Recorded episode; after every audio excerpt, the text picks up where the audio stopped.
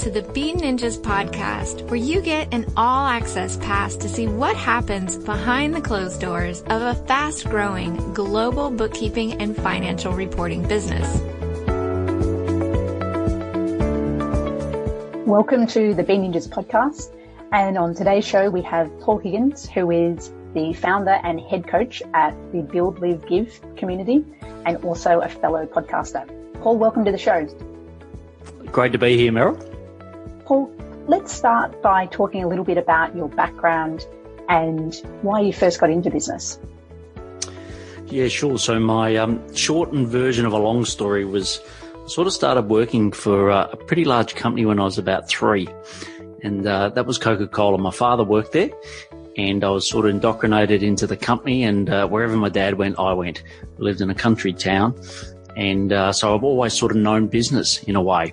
So whether it was working on the production plant or the production line or watching people work on the production line through to trucks, through to fairs on the weekend, whatever. And uh, then I went to uni and said I would never work there because I also through uni I worked there as a merchandiser um, in supermarkets and anything I could do. And um, long story short, I left uni and uh, I was about to head overseas and they said, we're desperate for reps. And I said, I'll never work for you full time. And they said, that's fine. Do it for a month. And 18 years later, there I was.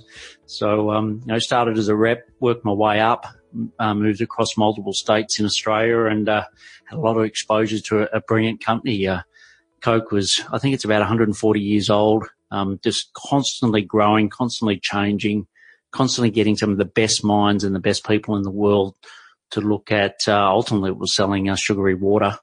But um, yeah, it was it was a brilliant journey. And um, then in 2011, I thought um, time to make a change, and uh, then I went into the to the world of small business. Wonderful. And just on your Coca-Cola days, there must have been a number of things that kept you there. So what was your resist? I'm interested. What was your resistance to, to taking that role when you were at uni? And then what kept you there for the 18 I think to be honest, some of it was just pride that I wanted to stand on my own two feet. Uh, Dad was, um, you know, fairly senior, and I didn't want to be seen to be handed a job. I, I, wanted to make my own mark, and that was probably the key resistance. And uh, once I got in there, and um, I've just found my own way of doing things differently. So, for example, when I was a rep, they wouldn't give you a mobile phone when mobile phones just came out. And uh, I thought that was crazy, but I went and got a mobile phone myself and told all my customers to call me when their stock was delivered.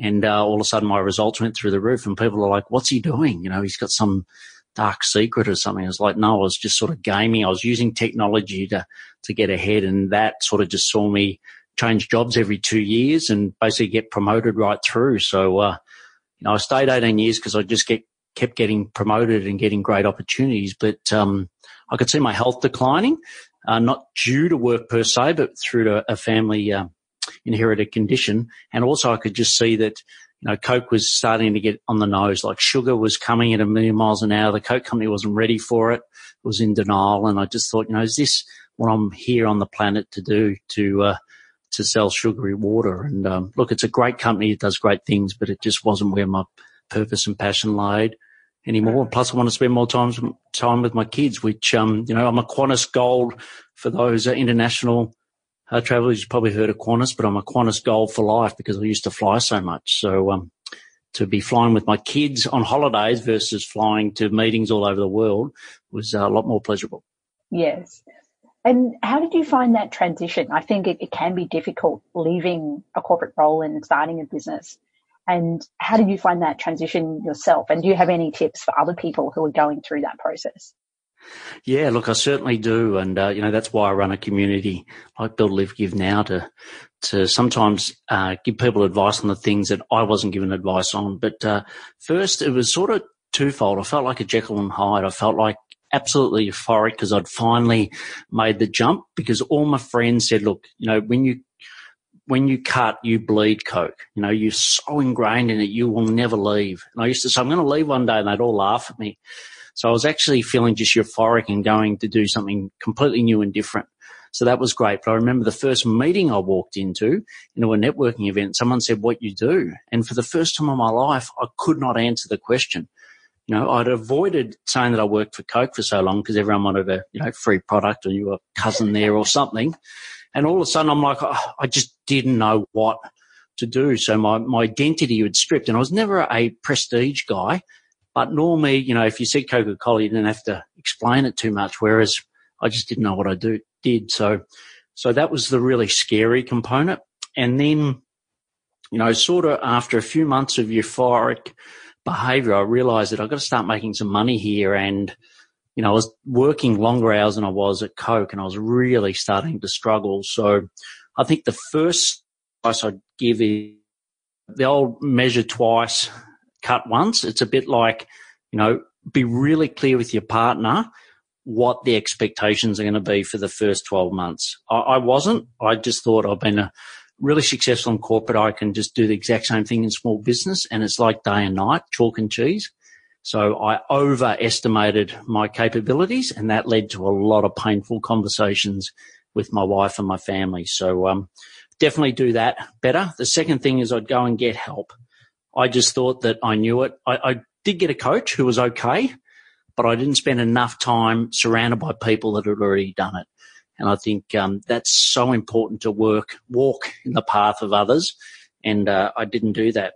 And uh, the third thing is to not waste time on marketing. Uh, and what I mean by that is, you know, I went out and got my website. I went and got all the collateral and, you know, mid six months in, I'd actually decided to change everything. So I'd wasted all that time and effort. So I think, you know, just get out. Uh, hopefully you've got some customers before you leave. Just deliver some great service and then pivot your business and form a brand, etc. on the way out. And you think it's really important, but ultimately, if you've got a really good LinkedIn profile and you've got a great network that you can rely on, that can get you a long way rather than spending a lot of money up front. I think we've made some really great points there. And I agree, especially the third point that you were talking about with not investing a whole lot of money up front because your business model is probably likely to change. And I can't remember whether we met through Dan Norris's seven day startup community or whether, whether it was through Superfast Business. But I know we're both part of the seven day startup community. And we've actually had a previous podcast episode about that very topic around launching and trying to get customers and focusing on sales first, understanding that your business model may well change as you learn more about the problem that you're solving and who you're solving it for. And so often I think if you've invested thousands of dollars in a website and marketing material, it could be wasted as you pivot your business and go in a different direction. Totally agree. And I think, you know, it, this is oversimplifying, but you've just got to get an offer that converts. And I know so many people say it, but it is so true until you get something that people, you know, you listen to people really understand a pain point like you have done at Bean Ninjas and then you provide a solution to that and people sp- start paying with money that's when you can start to market and put fuel on the fire. But before that, it is testing and it is pivoting. And uh, I see so many people get that wrong and they try to do it themselves as well, which, you know, is my second point. But I think they're sort of the three key lessons. You know, I um, certainly would go back in time and change if I, if I uh, could do that. And with the first point that you mentioned about setting expectations with your partner, I think that can, it's really important, but also I think we can overestimate ourselves as new business owners in terms of what we're going to earn in that first year and, mm. and how successful the business will be and also how much work it is actually setting up a business for the first time. And so I imagine that trying to predict those numbers, but also having that conversation with your partner or husband and wife would be quite difficult, but, but very important to set those expectations. Do you have any tips about how you would come up with those numbers with a new business and, and how you might frame it for a potential partner? Because I think getting your partner on board is probably one of the first steps in actually leaving a, a job that you're not enjoying to set up a business. Yeah, look, I think the first thing is just, you know, halve whatever you think. So I think if you're, you halve everything, you're going to probably be right because about 50% of it won't work. You don't know what 50%, we used to always laugh at Coke, you know, you don't know what part, 50% of advertising doesn't work, but you didn't know what part. And it's a bit the same with this. So I'd certainly, you know, halve your ex- expectations. And then the other thing is just ask a minimum dollar value that your partner wants in your bank each month right? And, and just set that as low as possible. Negotiate. That's one of the hardest negotiations, but negotiate that as low as possible and then just deliver that. And, you know, what I did was the flip side. I used to tell all of the upside of I had this great meeting, I had this great meeting and all of the euphoria of that. And then I'd also give all my problems. And my wife would just clearly say, well, look, to be honest, I just, you know, that's great, Paul, but I just want to know how much is going to be coming into my bank account so I can budget for what the gap's going to be. Yes. And uh, my my wife is, uh, you know, she's a very smart, savvy person. Um, the only mistake she made was picking me, but that's that's a, a side point. But um, yeah, so I think getting really clear on on those two things would definitely help. So we've talked a little bit about your transition from corporate into that first year in business. And a couple of years or many years have gone by since then. So can you talk a little bit about what you were selling or what your service or product was in that first year and, and how you've pivoted and learned and, and what your offering looks like today? Yeah, sure. So uh, I, I first did some coaching and I was coaching corporate people and um, you know, I did qualified coach at the Institute of Executive Coaching and Leadership. Did all the right things like a sort of good corporate person would, and I uh, wanted to be the best at what I did because you know then I could uh, help people. But I realised that a lot of problems that the corporate people were having were ones I couldn't solve myself when I was there. So uh, I then pivoted to smaller businesses, and I realised coaching wasn't really for me pure sense of coaching because know, I've got a lot of experience. I've seen a lot of things in the coach system because, you know, we basically had, you know, millions of small businesses around the world were like consultants. And I thought I want to give more than that. So I sort of pivoted then to advisory. So, you know, how can I advise and be more of an event, a advisor and a, and a mentor? So uh, I did that and I saw two key problems, um, or pain points. One was around time and the other was around profitability. So I thought around time, the best way to do that was through outsourcing because I think, you know, most people couldn't afford to put on resources, but they were doing too much themselves and they weren't specializing. And uh, if I knew Coke for anything, they were very good at specialization. And then the second thing was around technology. You know, I could just see that people were doing, throwing a lot of labor and often their labor not getting rewarded for it. So, um, you know, I thought, well, there's got to be smarter technology ways, which once again, Coke was brilliant at, you know, um, just you look at a manufacturing line when I was three with my father to what it is now, you know, there's, you know, thousands of people that have disappeared into other jobs. So, uh, that's all through automation. So I basically set up two businesses, an outsourcing and a technology, and we ran those for around five years and that was great. It really helped. So I was sort of doing the strategy and then helping people get stuff done through the outsourcing the technology. And I call that think to act, you know, let's do the thinking and then really expedite the action. And that was great. And then, um, I sort of realized that my health wasn't, um, it was starting to decline with my inherited condition. And I thought, you know, I can't travel to the Philippines all the time. That's where I'd sort of based my outsourcing. And uh, I thought that was unfair on my team. So I basically divested that and then went and started the community. So I started Build, Live, Give. And that was, um, you know, I could talk about that a little more uh, in a moment. And then I also still have a company called Scale My Empire with my other business partner, which is the technology play. And then we tap into outsourcing resources like yours, Meryl, where uh, we get specialists in outsourcing areas rather than doing it ourselves. Wonderful. And I imagine that would have been quite an interesting process in terms of having the outsourcing team and then going through the process of di- divesting that business and then working with a business partner in the technology business. And I know through the work that you've been doing with Build, Live, Give that one of the teachings that you have is around the five profit drivers. And I think this is a really clear roadmap for small business owners in terms of how they can improve their bottom line, but also create more freedom in their own lives. And I was wondering if you could talk through those five profit drivers. Yeah, sure. And, and before I do it, it was interesting that, you know, in Coke, I would have championed, championed a whole lot of research to go out and validate these five things. And uh, obviously we don't have the time or the money to do that. So they, they're not scientifically validated, but they're validated by just pure hardship. So, you know, I've been out seven years now and I've worked with so many corporate escapees and so many small business owners that I could just see a pattern So I sat down with some really um, smart friends and sort of said, well, look, this is what I think the pattern is, and then let's put it together. So that's how I came up with the five drivers. They're very practical and they're from uh, first-hand experience. So the first one is personal productivity, and ultimately, you know, as most of your listeners, you're the most important asset in your business. So how you spend your time is absolutely critical. And, you know, you always hear the saying, work on the business, um, not in the business. And I think that's really important. And, um, you know, if you can save two hours a day to put it into the other four drivers, I think that makes a big difference. Then the second is uh, ideal client. And uh, I got this so wrong so often. You know, I used to just think anyone was a client because I was, you know, starved for cash at the outset and just took anybody and then that created problems. And I knew every time I took the wrong customer, but I was desperate for the money and it always ended up biting me in the butt. So, um, you know, be really clear on your ideal client.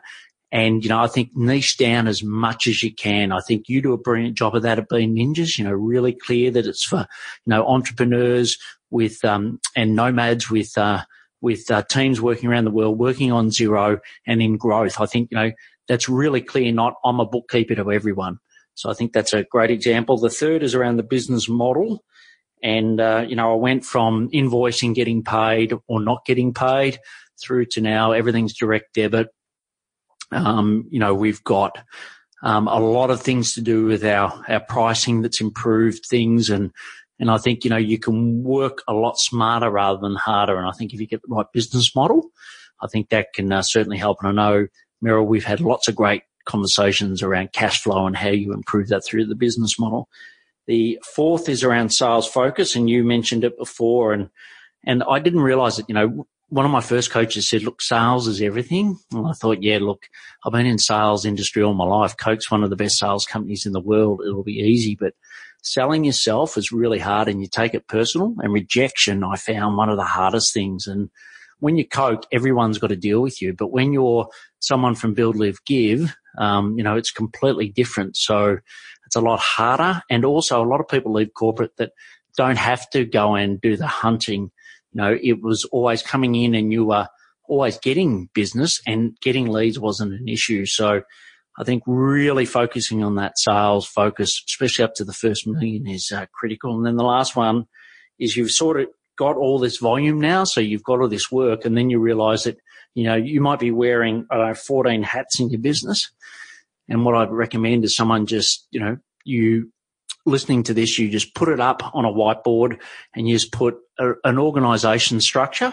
So you've got yourself as the CEO or the owner, and then you've got all the roles you'd love to have. And then what you do is put a dollar value in turnover that you need to hit to actually put on those roles and you prioritize them. So the first one might be a marketing role. It might be a project manager. It might be whatever. And, and these roles don't have to be full time. They can be uh, contractors, which what we do is tapping in contractors all over the world, but it starts to release the pressure off you because the worst thing you want to do is be a slave to your business where you can't travel the world you can't spend time with your kids and you can't do the things you really want to do, you might as well just go back to corporate if if that's the way it's going to be, or go back and work for someone else and they can take all the pressure. So they're the five key drivers that we've come up with, and um, you know, implemented well, they really work for people. So there's some great ideas in here, and I want to dig into a couple of them. I've got a few more questions for you. But when you were talking about the high performing team and the organizational chart, it reminds me of it was probably about 18 months ago at Bean Ninjas, and I drew that organizational chart. Actually, may, may have been two, year, two years ago, and drew the organizational chart and also the job roles. And at that point in time, my name was still in most of the boxes. but it's still a good exercise in picturing who I wanted to hire in the business and then having something to strive for. And also, it felt fantastic as I gradually put other people's names in those roles. And there's yeah. still a few roles to go, to go, but the organizational ch- chart definitely looks different two years. Yeah, years yeah, and I think that the mistake sort of we I made early on was thinking that you know it wasn't my money, so I was thinking, well, you know, I'll aggressively get the growth and I'll just put heads on ahead of revenue, and that really hurt me. So I think you know making sure that you got those revenue targets and being really you know getting a good bookkeeping service like Meryl, so you you know your numbers and you really know the trigger points when to put those people on because, you know, it's either one or the other normally that you haven't got enough people and everyone suffers or you've got too much and then your cash flow suffers. And if you've got to let someone go, it's, uh, it's never nice in a big business, but when it's your own personal, like a family, it's, it's even harder. Yeah, absolutely. And related to, so I'm just moving on to the, your tip number one, which was personal productivity. I know you actually practice a lot of personal productivity methods in your own day to day life. And I was wondering if you could share some of them.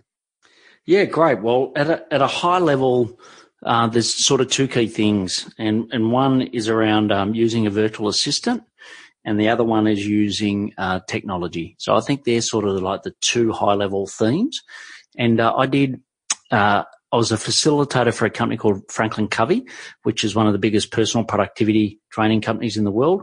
And I launched their product into Asia called Five Choices. And uh, it was a brilliant blend of the mindset piece and neuroscience. And uh, I took a lot of those learnings out and have applied it in uh, my business and also the other businesses. So I think the, you know, you can do a lot of things around, uh, you know, time blocking and batching and there's some really practical things, but I think the biggest thing is you just need an extra pair of hands. So if you can get a virtual assistant, whether it's part time, full time, to actually remove a lot of the admin out of your role and the things that you're either not good at, not skilled, to do or just be honest, don't want to do and move that off your plate so you're focusing on sales, I think is a huge productivity gain. And then the second is around the technology. So, you know, we use a lot of technology and especially in the Scale My Empire business, we implement that for small businesses. But, you know, just think where possible you can replace um, human labor with technology. And what we do is look at a we look at the total labor uh, expense of your business and we divide it by revenue. And, you know, for most businesses, that might be, you know, between 20 to 40% of revenue. And what we want to do is as revenue continues to grow, we hold that percent. So we're not putting on more people as the growth comes on. We're actually um, using technology to make sure that fewer people can do a lot more. And then that means you've got more profitability to invest back in marketing, invest in whatever you want to do, build a house or, you know, whatever else. But I think there's probably the two key ones um, to get right from a personal productivity point of view. That sounds ideal with a service business. I know one of the, the pain points of running a service business is often that with increased sales, there's a need to hire additional staff to deliver the service. So that sounds ideal if you can use, leverage technology to deliver more work or generate more sales, but not actually need to hire more people. And yeah, and, and, oh, sorry, just quickly on that, the the great thing at the moment is we're actually spoiled by choice. It's actually gone the other way that we've got too much to pick from, and that's where Scott, my business partner, is really good at at uh, looking at what's right for your business and most importantly, what's right for your business in the future. But yeah, we've got so many things. Like you think of Google, most of us use Google, like what you can do now with Google versus, you know, 10 years ago, what you used to be able to, you know, yes, to have a local server and, you know, nothing was cloud based and you couldn't get everything on one device. And, you know, the, the world has never, from a, a technology point of view, been easier to, to work with. So uh, I really employ people to do that. And uh, Meryl, I, am happy to share with you. We've got sort of a tech stack document, which has got all of our top uh, tech um, that we recommend, and I'm more than happy to um, to share that with uh, you and uh, anyone listening. That would be amazing. We'll put a link to that in the show notes. And this is actually a really nice segue into online tools. And I know you have you test and learn um, continuously about different apps and tools that are out, out there. So I thought I'd, I'd love to get your insights into a couple of your favorites at the moment. Yeah, well, um, the f- first thing I'll, I'll, do is go to my mobile phone and my, my home screen, I suppose, is my life. I, have set a goal that I can run most of my business from my mobile phone anywhere in the world. And as I am about to go into a major operation, you know, I knew that was going to happen. I'd have to run my business from a hospital bed. So I thought, well, it makes sense to, uh, to gear up for that. So like I said, I think Google uh, and G Suite is uh, my preferred. So I definitely use that. Um, I then use, and this is going in no priority order. It's, I'm just looking at my home screen. Uh, LastPass, I think is great to have a password manager. I think, you know, we've got so much information in the cloud these days and I think it's really important to protect it. And I'm amazed that some people, you know, use the exact same password across everything. And it's like you're just opening yourself up to, to, um, to error. And, you know, if you can have passwords that are created, encrypted, I think that's the best way, but also saves you a huge amount of time. How often do you scratch your head and go, what's that password again? Or how do I log in with, uh, you know, finger ID on most mobile phones? I can get into anything within a, a second. So, um, I think that's fantastic. Um, obviously there's the finance, which is Xero. I'm a huge Xero proponent. Um, I think it's, uh, it's brilliant and they're really innovating. And I know Meryl, you know a lot more about that topic, so I won't go into detail, but I think, um, you know, that's really the cornerstone of your business. And then there's some other things. So we use Thrivecart and uh, also Stripe. Um, some people use PayPal, etc. But making sure you're having those payments where it's not um, relying upon invoicing, I think is uh, fantastic. And and having a good mobile app. I use Commonwealth Bank because I think their mobile apps are great. And I also use TransferWise to transfer funds to my team in um, in the Philippines to pay for them. Uh, Zoom, which is uh, a great video platform that I can talk to anyone at any point all over the world. Um, Slack, I'm sort of part Slack to be honest.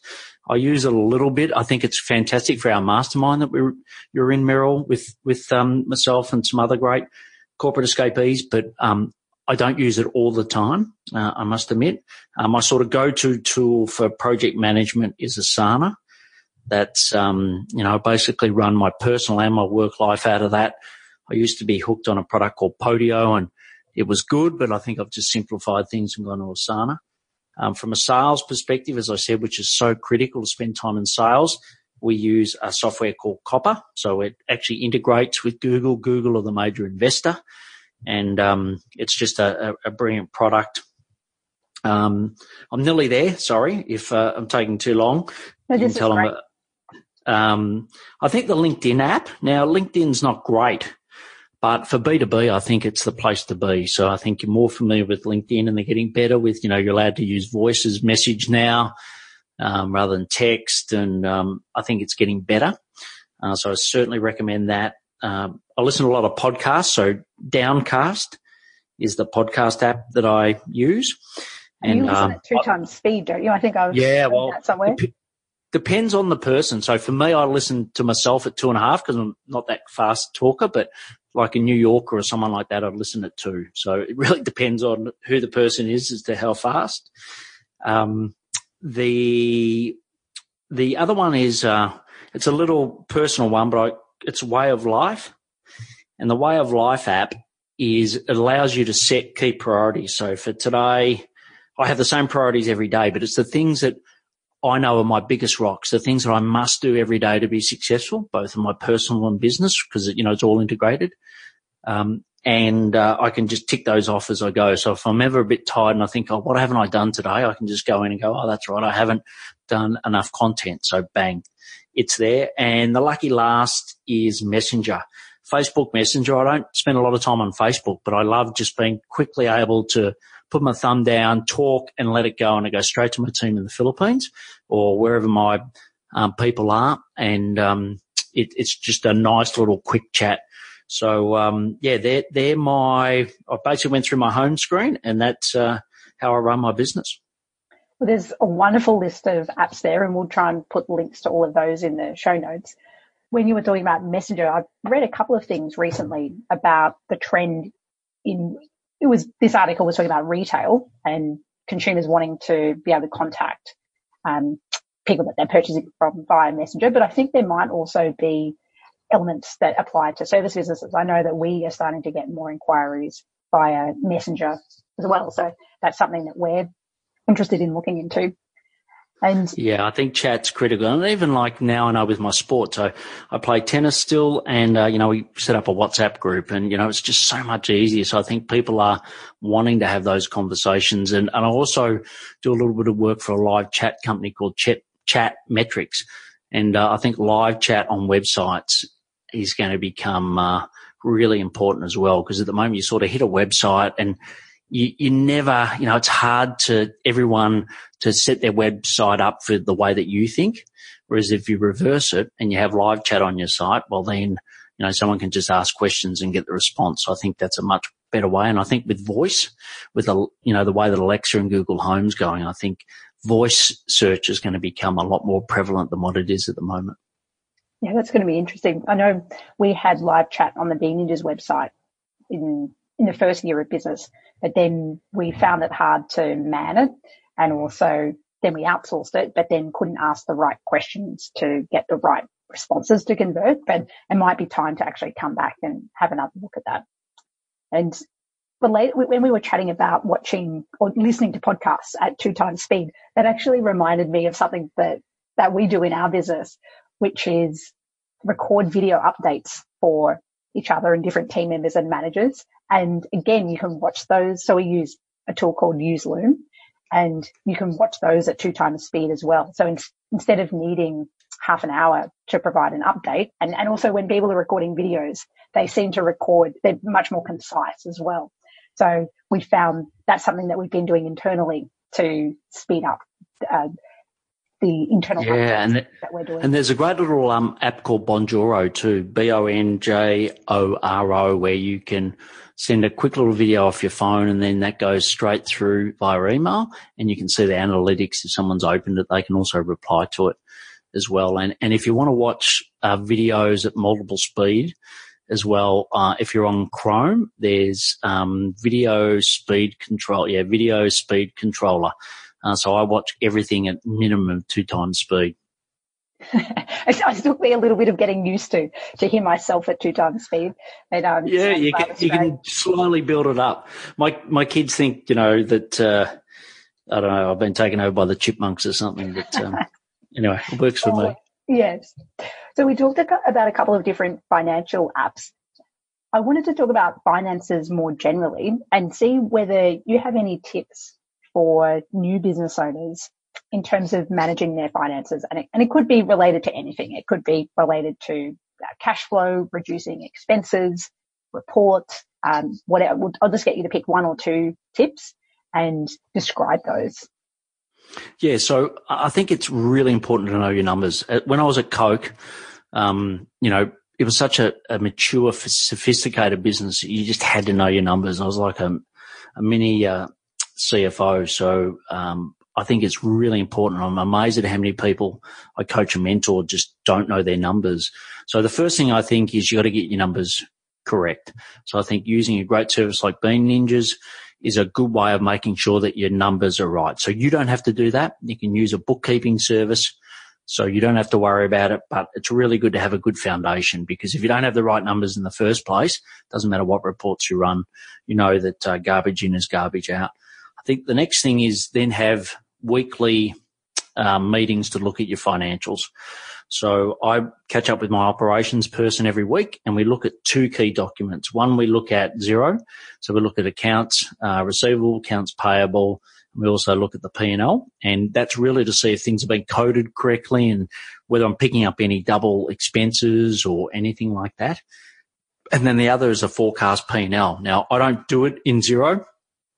But what I've done is taken all the data out of Xero and I make an estimate that it's an average every month. So I'm saying, look, this is what I think my P&L is going to be for next month, which is a live one. And then I go through with my operations person and we look at how we can improve it. So do we need this subscription or not? And we've broken it down into basically subcomponents. So every, and I've got a ratio page. So I've looked at all my key ratios and look at, well, how can we set goals around improving those ratios? And then what are the actions we've got to take in our financials?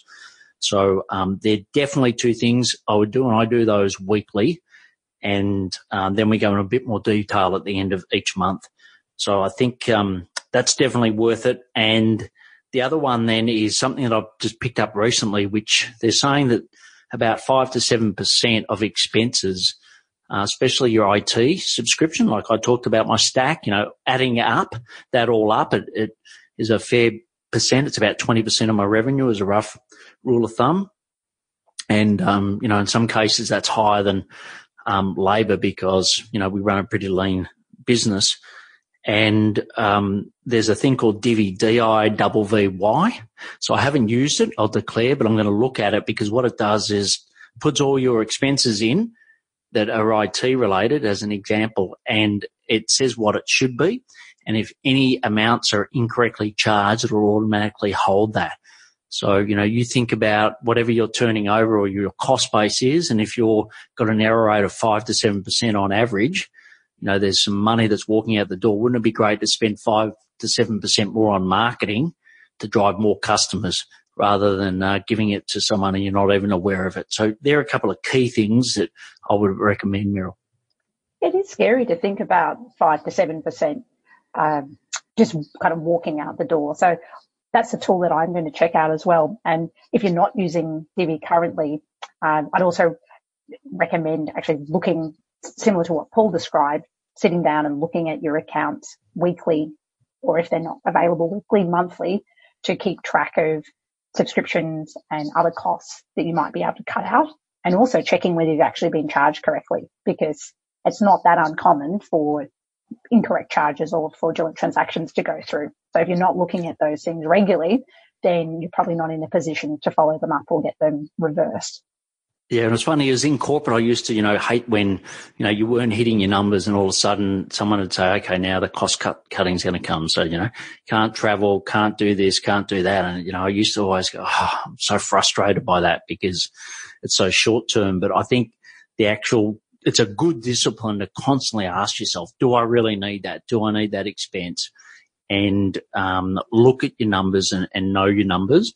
And the other one, which I think these days we're getting a lot better if you've got um, a lot of customers on uh, direct debit that I mentioned before, but I think it's, you know, that cash gap as well where, you know, you, some people, um, you know, spend and then when the tax bill comes or whatever they haven't uh, covered for that. So I think it's uh, really important to, you know, be really careful about way you're spending money. And the biggest expense there is suppliers. And we've got 160 vetted suppliers. As I said, Meryl's a key part of that where someone comes to us and says, look, I need a graphic designer. I need a whatever.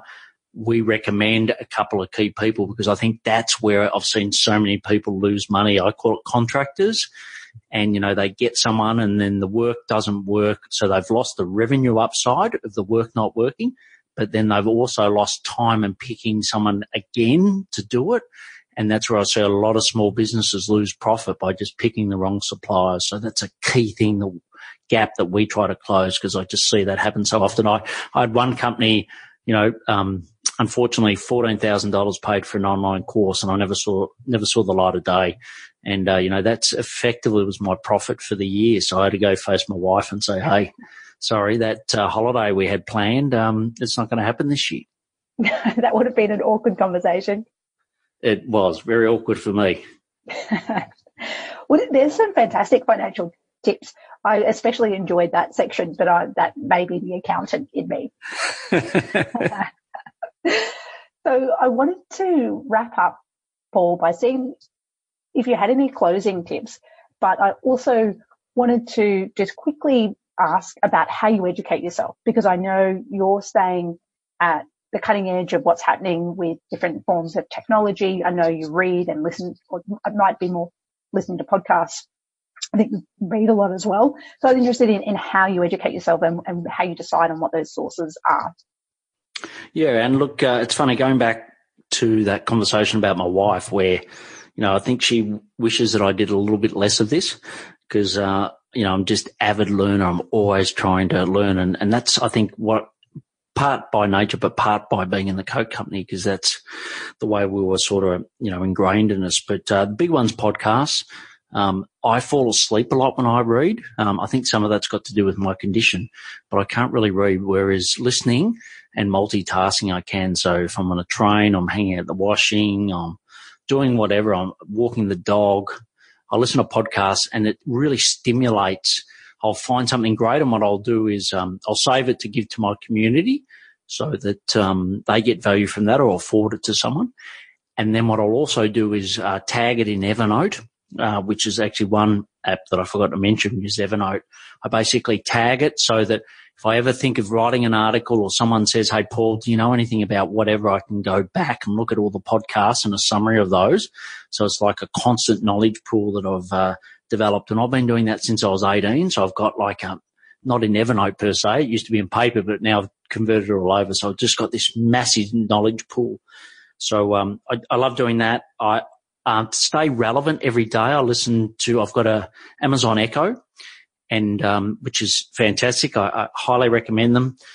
Um, so I have a, uh, it's called a background, uh, back, back, back briefing, I think it's called, if you say back briefing and you can load it up. So I have the New York, um, uh, Times, I have SBS, I have Fox Business, and I have uh, CommSec. So I sort of listen to those and then I'll go buy a certain podcast. So I sort of listen to those and I'm in the shower, whatever. I'm, I'm getting that noise. It sort of sounds like uh, I never do anything outside of work, but that's not true. I do. Um, and then the other one is Google News. They've just launched the new Google News and it's brilliant. It can basically grab any topic and filter information around the world uh, to your hand. So I don't watch a lot of commercial TV anymore, but I, I, use that to filter the information I'm really interested in. And, and to be honest, a lot of commercial TV's got things that, you know, I, I think, um, uh, upset me and up, you know, it makes, you know, I wish the world wouldn't do those things, but they do. So I want to look at, well, what are the positives and, and how can I, um, can help my clients. So there's some of the key things. And then the last one, if you do get the opportunity, is um, go to events. I think meeting really smart people at events is a great way of doing things. I've met Meryl a couple of times uh, in person. I know we catch up every week, but actually meeting someone face to face and having a really good stimulating conversation, I think is a great way to educate as well.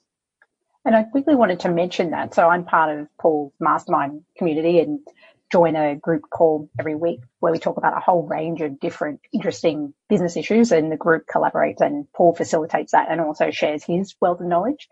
And Paul, could you quickly describe who else might, so what kind of profile of person might benefit from your mastermind and how they go about finding you? Yeah, sure. Thanks. So, uh, so most of it is uh, someone that's been in corporate, uh, senior in corporate, uh, had a great career. Now they've been taking the brave step and running their own business. And typically, you know, they've sort of gone through that first year. It probably hasn't quite been what they wanted. Uh, they're entering in their second or maybe third year and they're thinking, you know, I might have to go back here. I might have to go back to corporate. And what we want to do is actually help you, um, to never have to do that. So, um, you know, corporate's got its place, but we think it's great to uh, to be able to work from anywhere in the world with the people that you love. So if um, you're in that position, and um, you know, definitely consider us. Or if you're someone that is um, growing really fast, so you've hit the market really well, but you need to sort of build the processes and the teams behind you, uh, including that technology and the outsourcing, so you can keep pace of your growth. Certainly love to uh, to help you as well, and you can just find out more at buildlivegive.com. Wonderful. Well, thank you so much for coming on the show, Paul. It's been a really enjoyable chat with you, and I think you've shared some wonderful and, and interesting and relevant information for other small business owners and people who are looking to make that transition from corporate life into their own business. So thank you once again for coming on the show. Yeah, no, look, my pleasure, uh, pleasure, Meryl, and it's really great working with you. I, you know, I think you do a great job for our community and for your clients. And, um, you know, I think it's really important to focus on sales, but have someone like you with your team actually um, providing the right financial information to take the next step. Perfect. See you again next week, Paul, on the Mastermind.